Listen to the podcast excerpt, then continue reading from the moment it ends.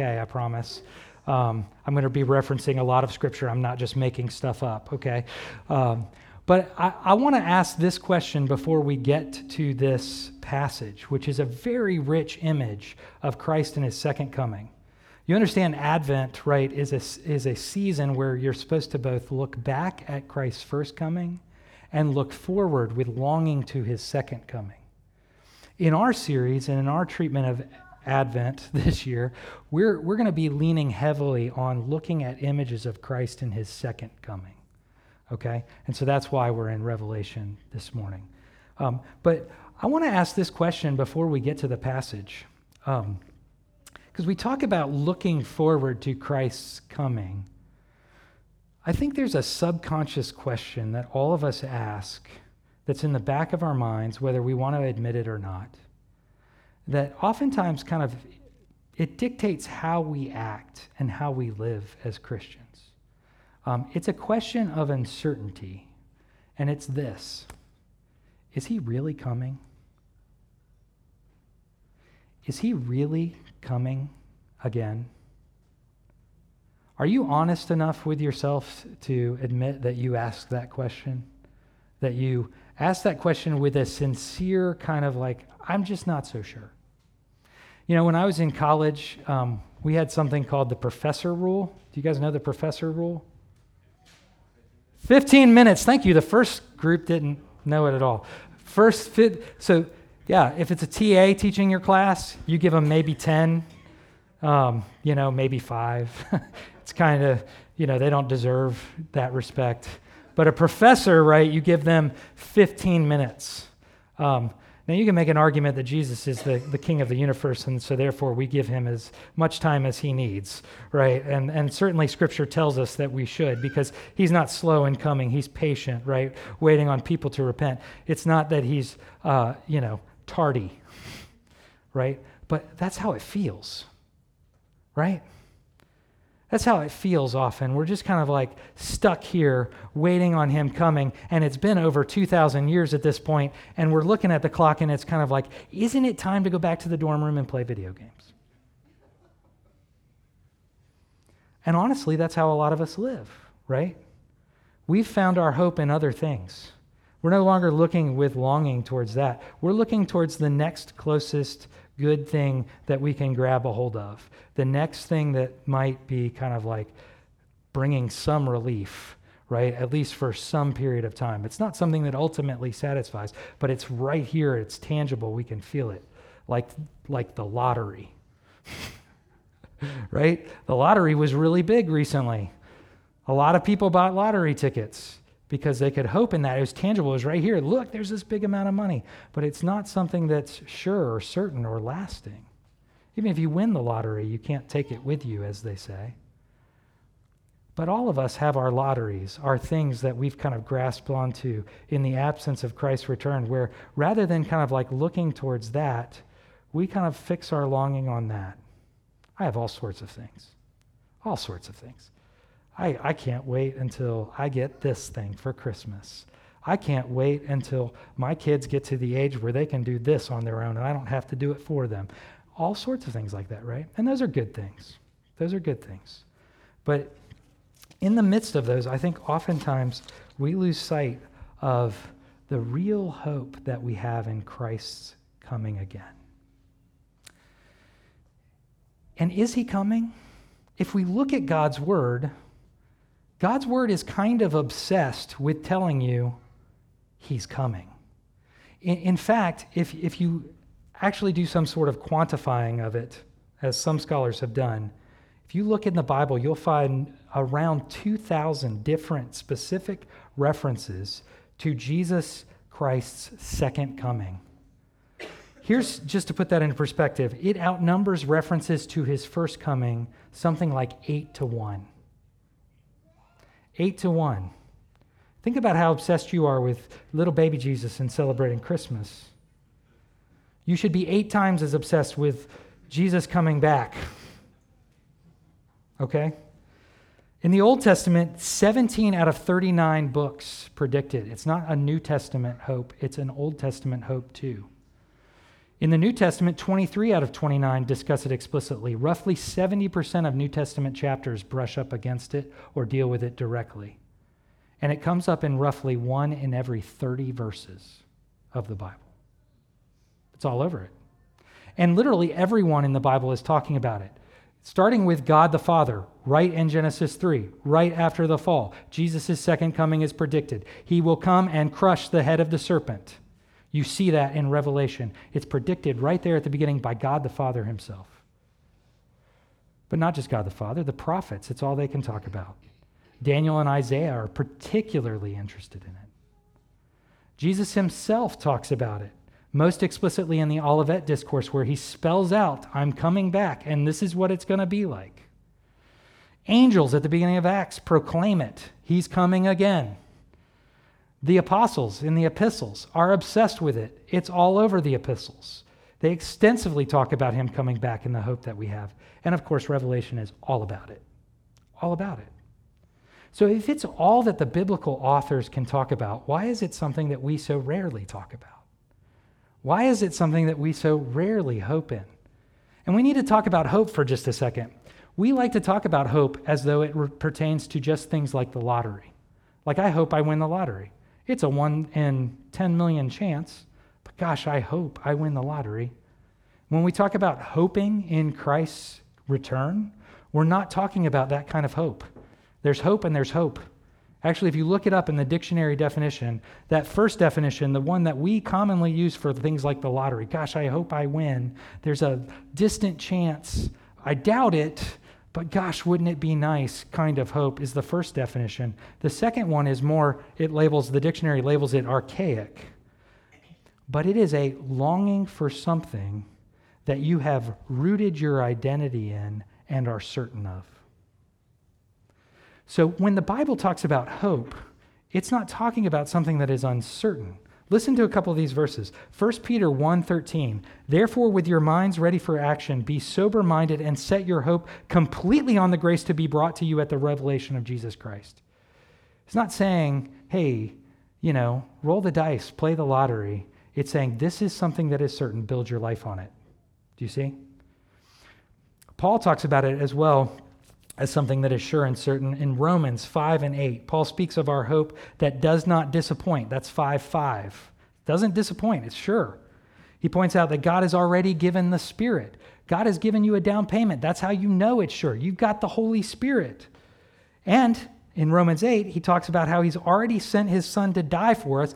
If he did that, will he not also give us all things? And I'm sure that nothing will separate us from the love of Christ. He's coming back. It's certain. Okay? So when the Bible talks about hope, and it talks about us hoping in, in the re, uh, return of Christ, it's not talking about a lottery ticket, right? Not in the sense that it just might happen. It's talking, it's talking about something that is so beautiful, so majestic, and so certain. It's the only thing you want to build your life on. Okay? And he didn't just send us roughly 2,000 reminders in His Word so that if we're reading it regularly, it punches us in the face from time to time. He also gave us rich pictures. He put us in a time machine and gave us imagery of what it's actually going to look like. And that is what this series, this Advent, is going to be. We're looking at the pictures of Christ's return. You know, in the olden days, people used to give each other a locket. You know what a locket is? Kids, what's a locket? Yeah. Very helpful. It's this, right? It's a necklace, right, that you wear, right? And you open it up, and inside is what? Pictures. It's usually shaped like a heart, right? Uh, symbolic of something that you have put your whole self into, right? Like this is, here's my heart, and inside is my, my picture of my family, for example, right? People that I love right? But did you know that the original lockets, do you know why it's called a locket? Anybody know? Someone's doing this. That's not true. That's what I thought originally too, is that, oh, you lock them, you know, to make sure that they're sure and secure. Yeah, someone's doing this. That's correct. Lockets originally were given with a picture, and behind the picture somewhere, you cut off a lock of your hair and put it inside. And the idea there was I'm giving you a piece of myself in addition to a picture of myself so that I will go with you everywhere you go and you will remember how special you are to me. Jesus didn't just give us love letters that said, Hey, I'm coming back, I'm coming back, I'm coming back. He gave us a locket with the Holy Spirit sent to interpret these images that He gives us of Himself returning. So it's like we can at any time when we read Scripture and look at these images, put on the VR HD goggles of Scripture and see the future. See the future of the beauty of Him returning. And that is what we're going to do this Advent, which starts this Sunday because we're Presbyterian. All right. So I have two points for this sermon in addition to the one that I just did. But before I get to those points, let's read the passage. But this is how I want to read the passage, differently than we've done it in the past. Normally, we all read it together, but today I just want you to close your eyes. And I want you to imagine, to envision, to listen to the details of the image of our Lord Jesus returning. Close your eyes and listen to God's word. This is Revelation 19:11. Then I saw heaven opened and there was a white horse. Its rider is called Faithful and True, and with justice he judges and makes war. His eyes were like a fiery flame, and many crowns were on his head. He had a name written that no one knows except himself. He wore a robe dipped in blood, and his name is called the Word of God. The armies that were in heaven followed him on white horses, wearing pure white linen. A sharp sword came from his mouth, so that he might strike the nations with it. He will rule them with an iron rod. He will also trample the winepress of the fierce angry anger of God, the Almighty. And he has a name written on his robe and on his thigh King of Kings and Lord of Lords. Let's pray. Lord Jesus, thank you that you are coming again. Thank you that that is not some sort of distant, small chance for a future reality, but it is certain. Thank you for giving us images to encourage us as we sojourn here in the world. Lord, help us this morning to fix our eyes on you, to be encouraged uh, by what this image presents to us. Lord, help us to see it Send your spirit today specifically to enliven this image. May it be real to us. We pray this in Jesus' name. Amen. Okay, we already did one point, so congratulations. We're a third of the way there. Last two points. Here they are. Are you ready? Do we really want Him? That's point one. Second point. Do we really want Him? That's the third point. So, second point is do we really want him? Third point is do we really want him? Notice the difference in emphasis. The first point, we're emphasizing him. Do we really want him? And then, secondly, the emphasis is on really. Do we really want him? Okay, do you see the difference? All right, so let's look at the first one. Do we really want him? Do we really want Jesus specifically? You know, um, if you are familiar with Jesus only through popular culture, right, he's kind of silly, especially in this country. Jesus has been grabbed hold of by almost every kind of comedic kind of platform and often kind of enters into the world of comedy in kind of funny ways, um, which is often incredibly inappropriate and funny, right? But but our culture has kind of made Jesus into a bobblehead doll, right? He's kind of cool.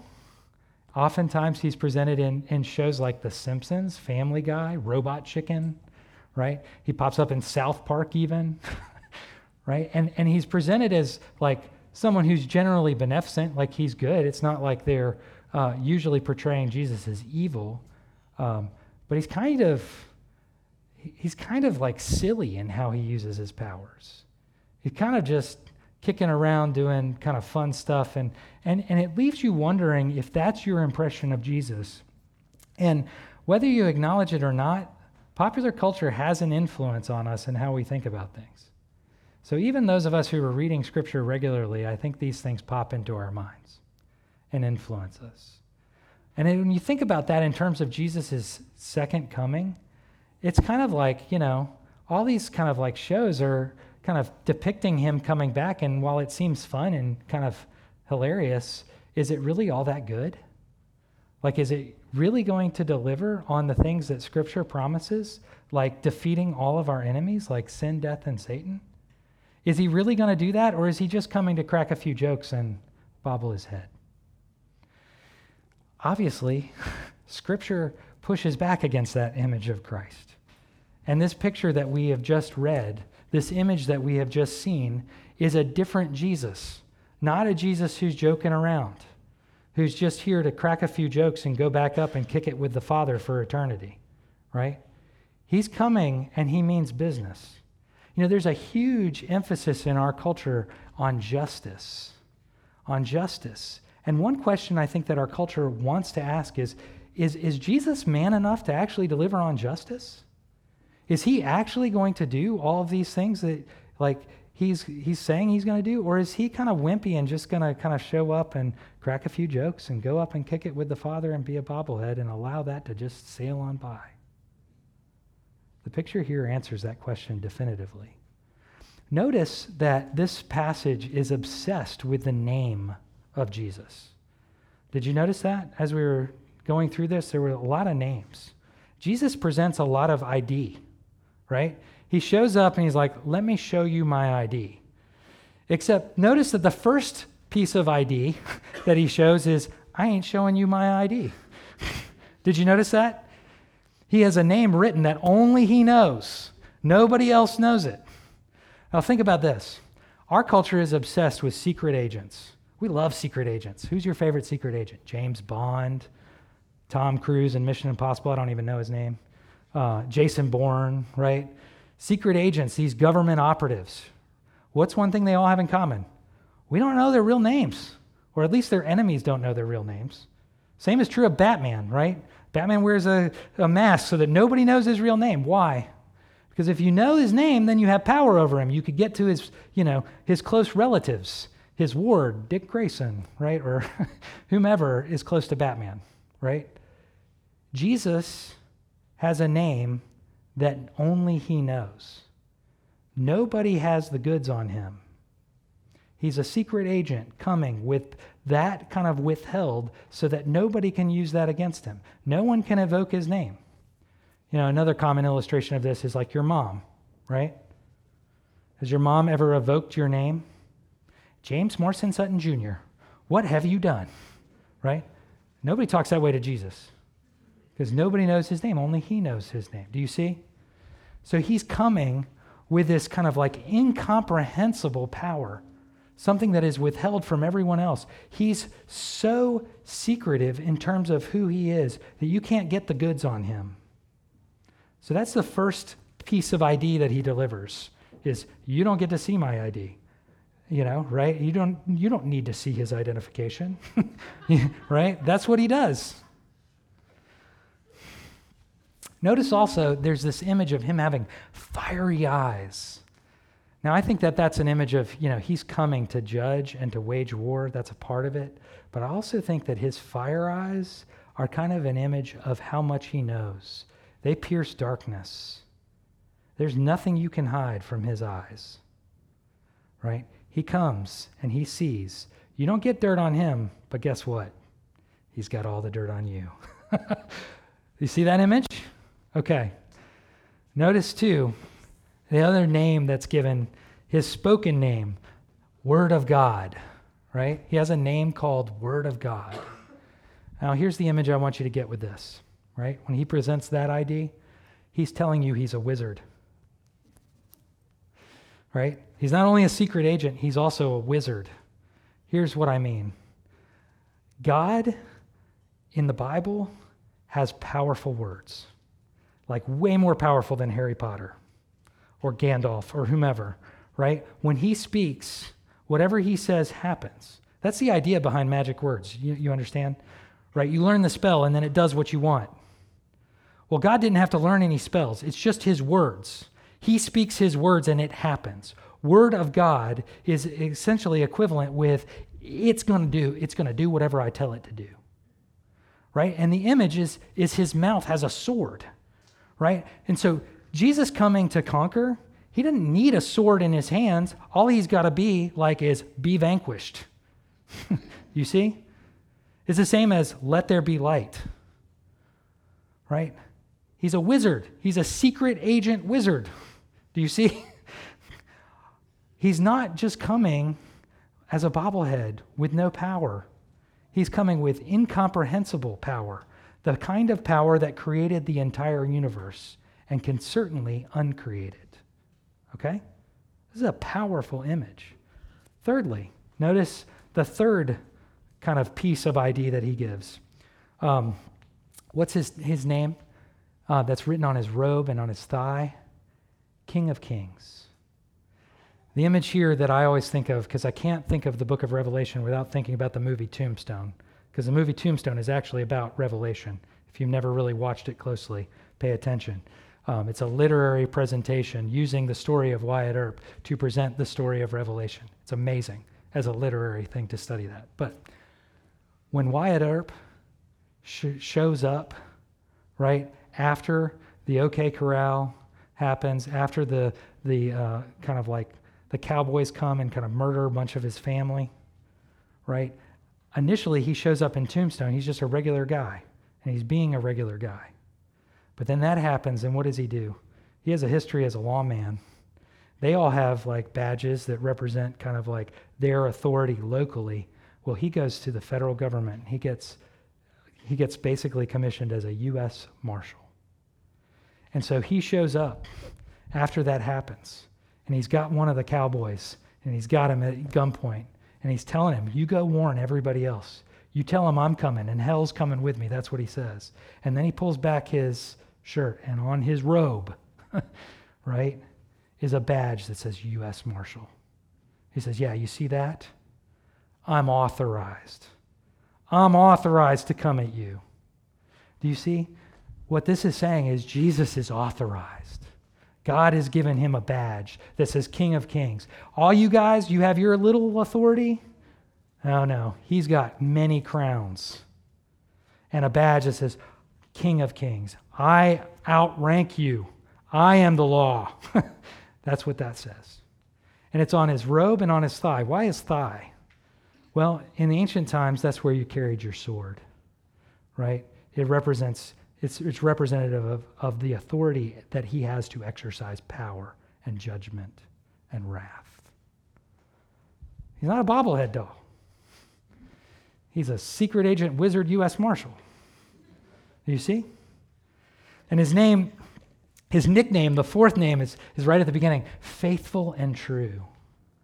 Faithful and true. We're going to come back to that name, but essentially this represents how like committed he is to what he's come to do. Okay, we're going to come back to that and, and the illustration of it, which is, uh, is his robe. But I, I also want to look, before we move on from this question of do we really want him? Because uh, we do. He's more than a bobblehead doll, he's the one that can actually conquer our enemies. I want to look at his ride. He shows up on a white horse. This is in stark juxtaposition to how he arrived in his triumphal entry here on earth. Do you remember?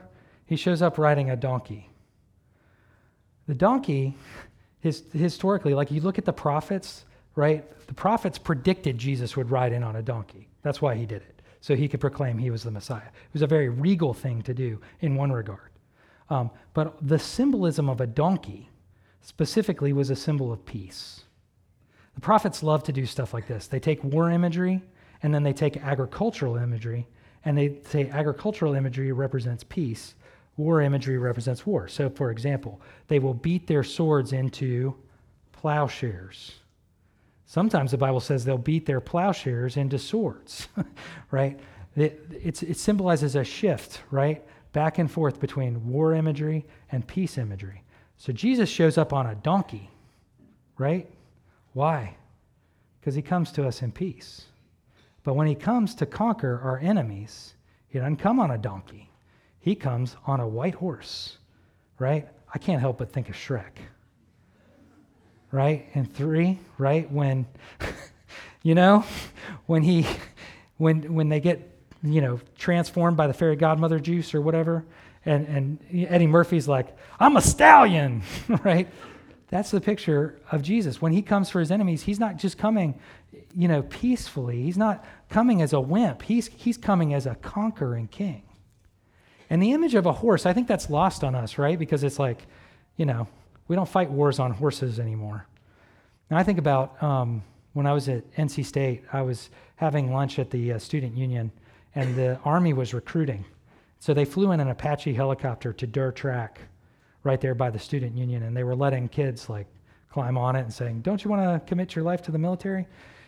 and they were like, Cool, yes, sign me up.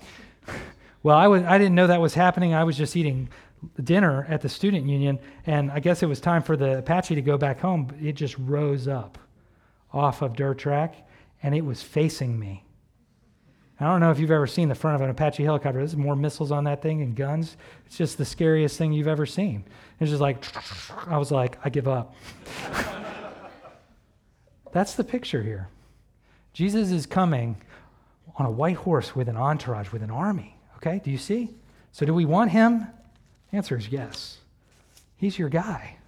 Like, if you're going into a battle with something that's bigger than you, that you can't conquer, that's going to be hard, he's your man. I'm going to be transparent for a minute. I was talking at a staff meeting earlier this week about just how hard preaching this sermon is for me. On Monday, everybody was like, "Hey, how can we pray for you?" I'm like, "Pray for this Sunday because I I'm normally a hopeful person. And this is meant to be a hopeful sermon series. But I'm going to tell you, I think it was demonic attack in some ways, but wave after wave of just hard washed onto me this week. And it was really hard for me on Monday to think about how I was going to talk about the hope we have in Christ's coming. But here's the truth God, in His sovereignty, appointed me to preach this sermon, not to you, but to me. Because as I look through His ID and the symbolic representation of who Christ is, do you see He has the authority, the power, the dominion to conquer all of the hard? Every hard and challenging and terrible thing that we face, Jesus comes with a plan to defeat it. So I don't know what your heart is. I don't know what it is, but it doesn't stand up to the Apache helicopter war secret agent wizard U.S. Marshal that is coming in the person of Christ. And that is our hope. So, second point do we really want him? Think back to that Apache helicopter thing. I was a little nervous.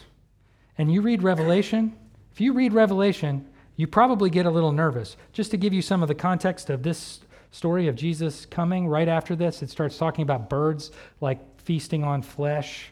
Um, there's a white throne of judgment coming up. Um, you know, it talks about him in this passage trampling the winepress of the anger of God. Think about that for a minute and the symbolism there. There's a lot of blood and gore in this picture. And it's hard not to read all of that and kind of go, wait a minute, who's he coming for? Do we really want him to come? Or do we really?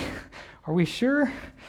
And and there's scary scary imagery, right? He's riding a white horse, but what color is his robe? It's covered in blood, right? This is a bloody picture. Do we really want this king coming? He's going to trample the winepress of God. He's got blood all over his robes. This is scary. And and there is many interpretations to Revelation, as you know, and some people do look at his bloody robes and they say this is symbolic of the people he's going to conquer, Jesus. I don't believe that's the right interpretation.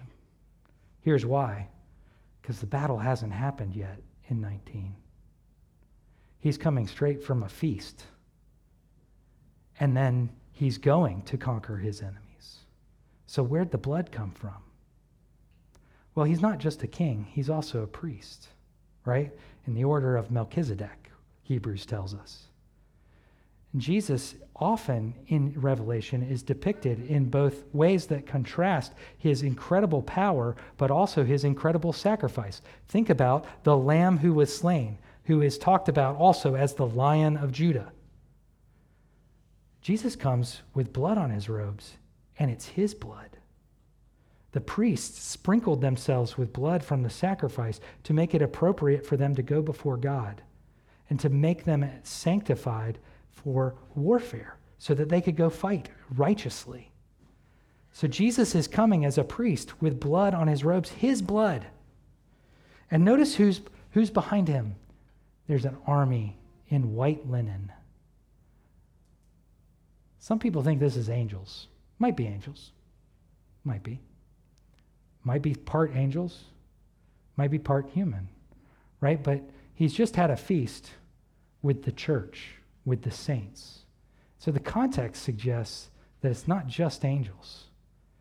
And white and linen, right? Both of those are, are pictures of purity and cleanliness. The Egyptians actually used white linen for mummification because they believed that it covered them uh, in purity for the afterlife. They referred to it as woven moonlight. It was the garb that you wanted to wear if you wanted to present yourself pure and clean. Jesus' robes are red, but his army's robes are white. And here's the thing that I want you to see two things. One, he's got a sword coming out of his mouth. They have no armor, no weapons, just white linen and white horses. And they're riding with him, behind him. Why? Because he's going to fight for them. They don't need armor. You see? They don't need armor. They're coming behind their great champion. And notice too, uh, notice too that their perspective is from behind. They're coming from behind him. He's not coming for them. They're fighting with him. I talked about Tombstone. I'll talk about my favorite Western. Um, my favorite Western is Silverado. Anybody ever seen Silverado? Silverado is a movie. It's an older Western um, but there are these four guys, these four heroes in the story that experience various kinds of injustice. And at the end of the film, they're about to ride into the town, into Silverado, and they ride up alongside of each other. And of course, they don't say a word. You know why? Because they're cowboys. They don't say a word. But they know where they're going, and they know what they're going to do. Want you to think about that for a minute. The perspective that we have of Jesus is not a scary one because we are behind him.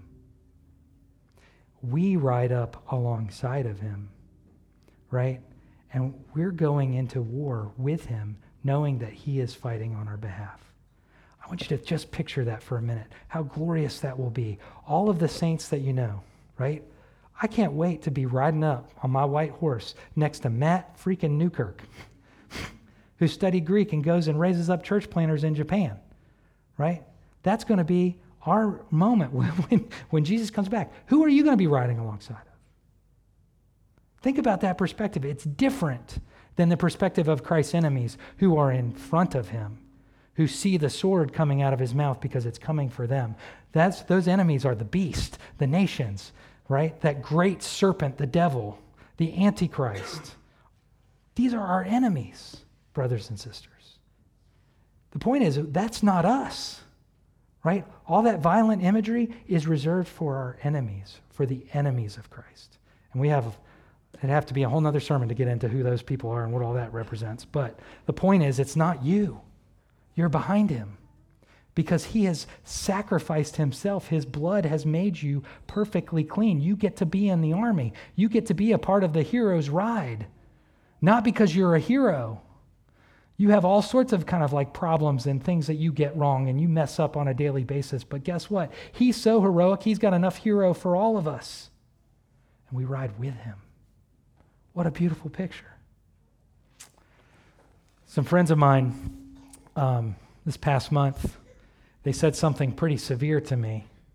I don't know if you've ever experienced something like this, but I did something they didn't like. And uh, I've been thinking about whether I should have done it or not.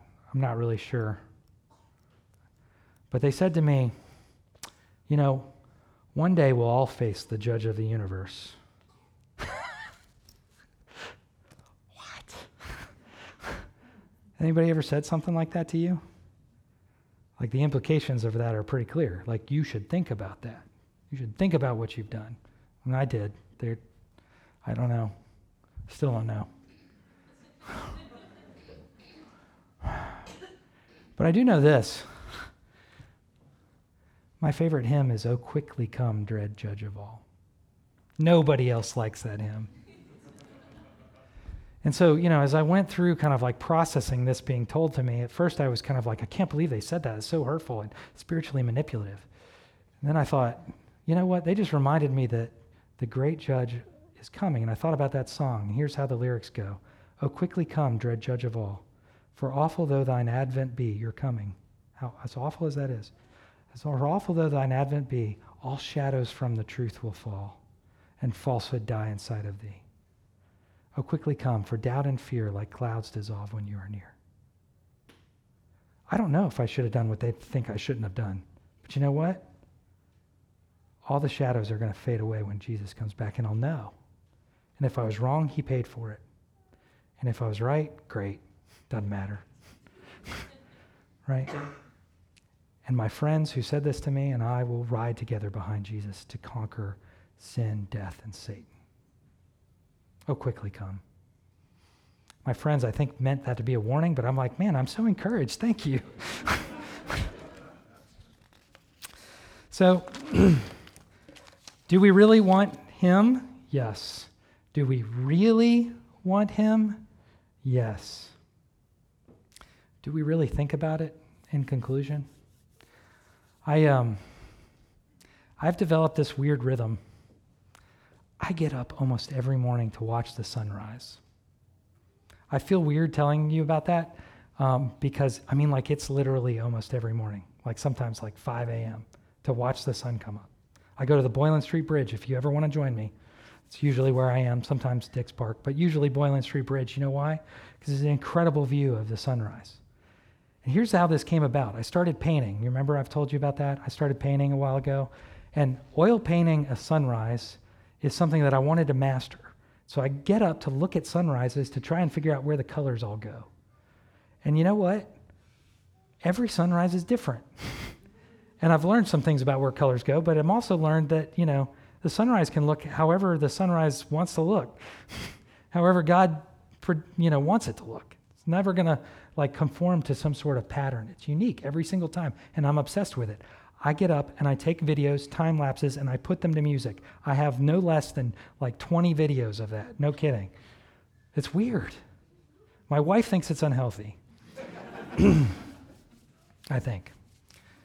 I was at a party recently and somebody was asking me, Do you really do that? And I'm like, Yeah, I really do it. And I started thinking about, like, why do I really do that? It was because of the painting thing, but then also, like, I remember we were in Hawaii and I was getting up every morning to watch sunrises in Hawaii because, you know, Hawaii. Like, sunrises are beautiful in Hawaii.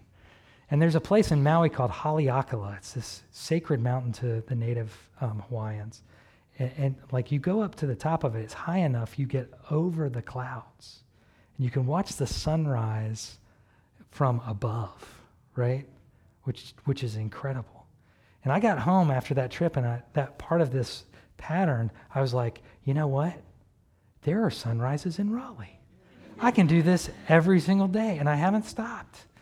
But, but you know what? Boylan Street Bridge isn't high enough. It's not like Haleakala right? You're just watching the sunrises from below.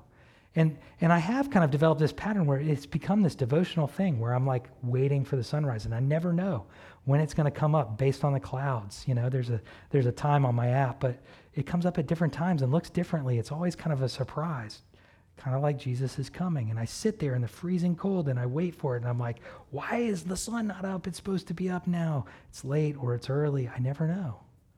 And I've thought about, man, this is so much like Christ coming. The sun comes and it breaks through the clouds. And every morning I'm like reminded today could be the day. This could be it. He's coming. This could be the day. Every single day. And also, I've thought about that perspective. And you know, the problem with Raleigh's is nowhere high enough to kind of get that perspective. So you know what I did? I bought a drone. American ingenuity. or actually, I think it's made in China. But anyway, I can get up above the clouds and watch the sunrise and have the same perspective that we have in this picture. And I think, man,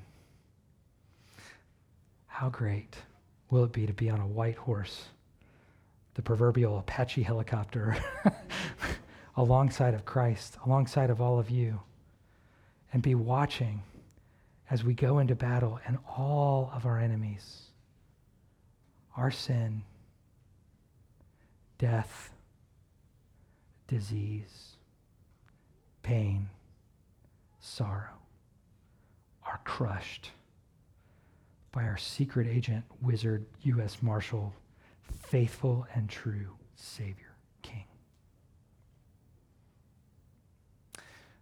Brothers and sisters, application of this sermon is this Will you spend this Advent looking to the coming Christ?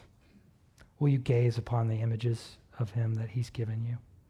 And will you allow that to enrapture your soul with the truth about who God is? Maranatha, Christ is coming. In the name of the Father, Son, Holy Spirit. Let's pray. Lord Jesus, we thank you that you are coming. We thank you that you've given us pictures to remind us and not just statements. We thank you for the statements, though, too. And Lord, we just pray that during this time you would fix our gaze upon you, that our hope truly would be built upon you and nothing else. Lord, you are the only sure foundation of hope. Um, we thank you and we praise you. In Jesus' name, amen.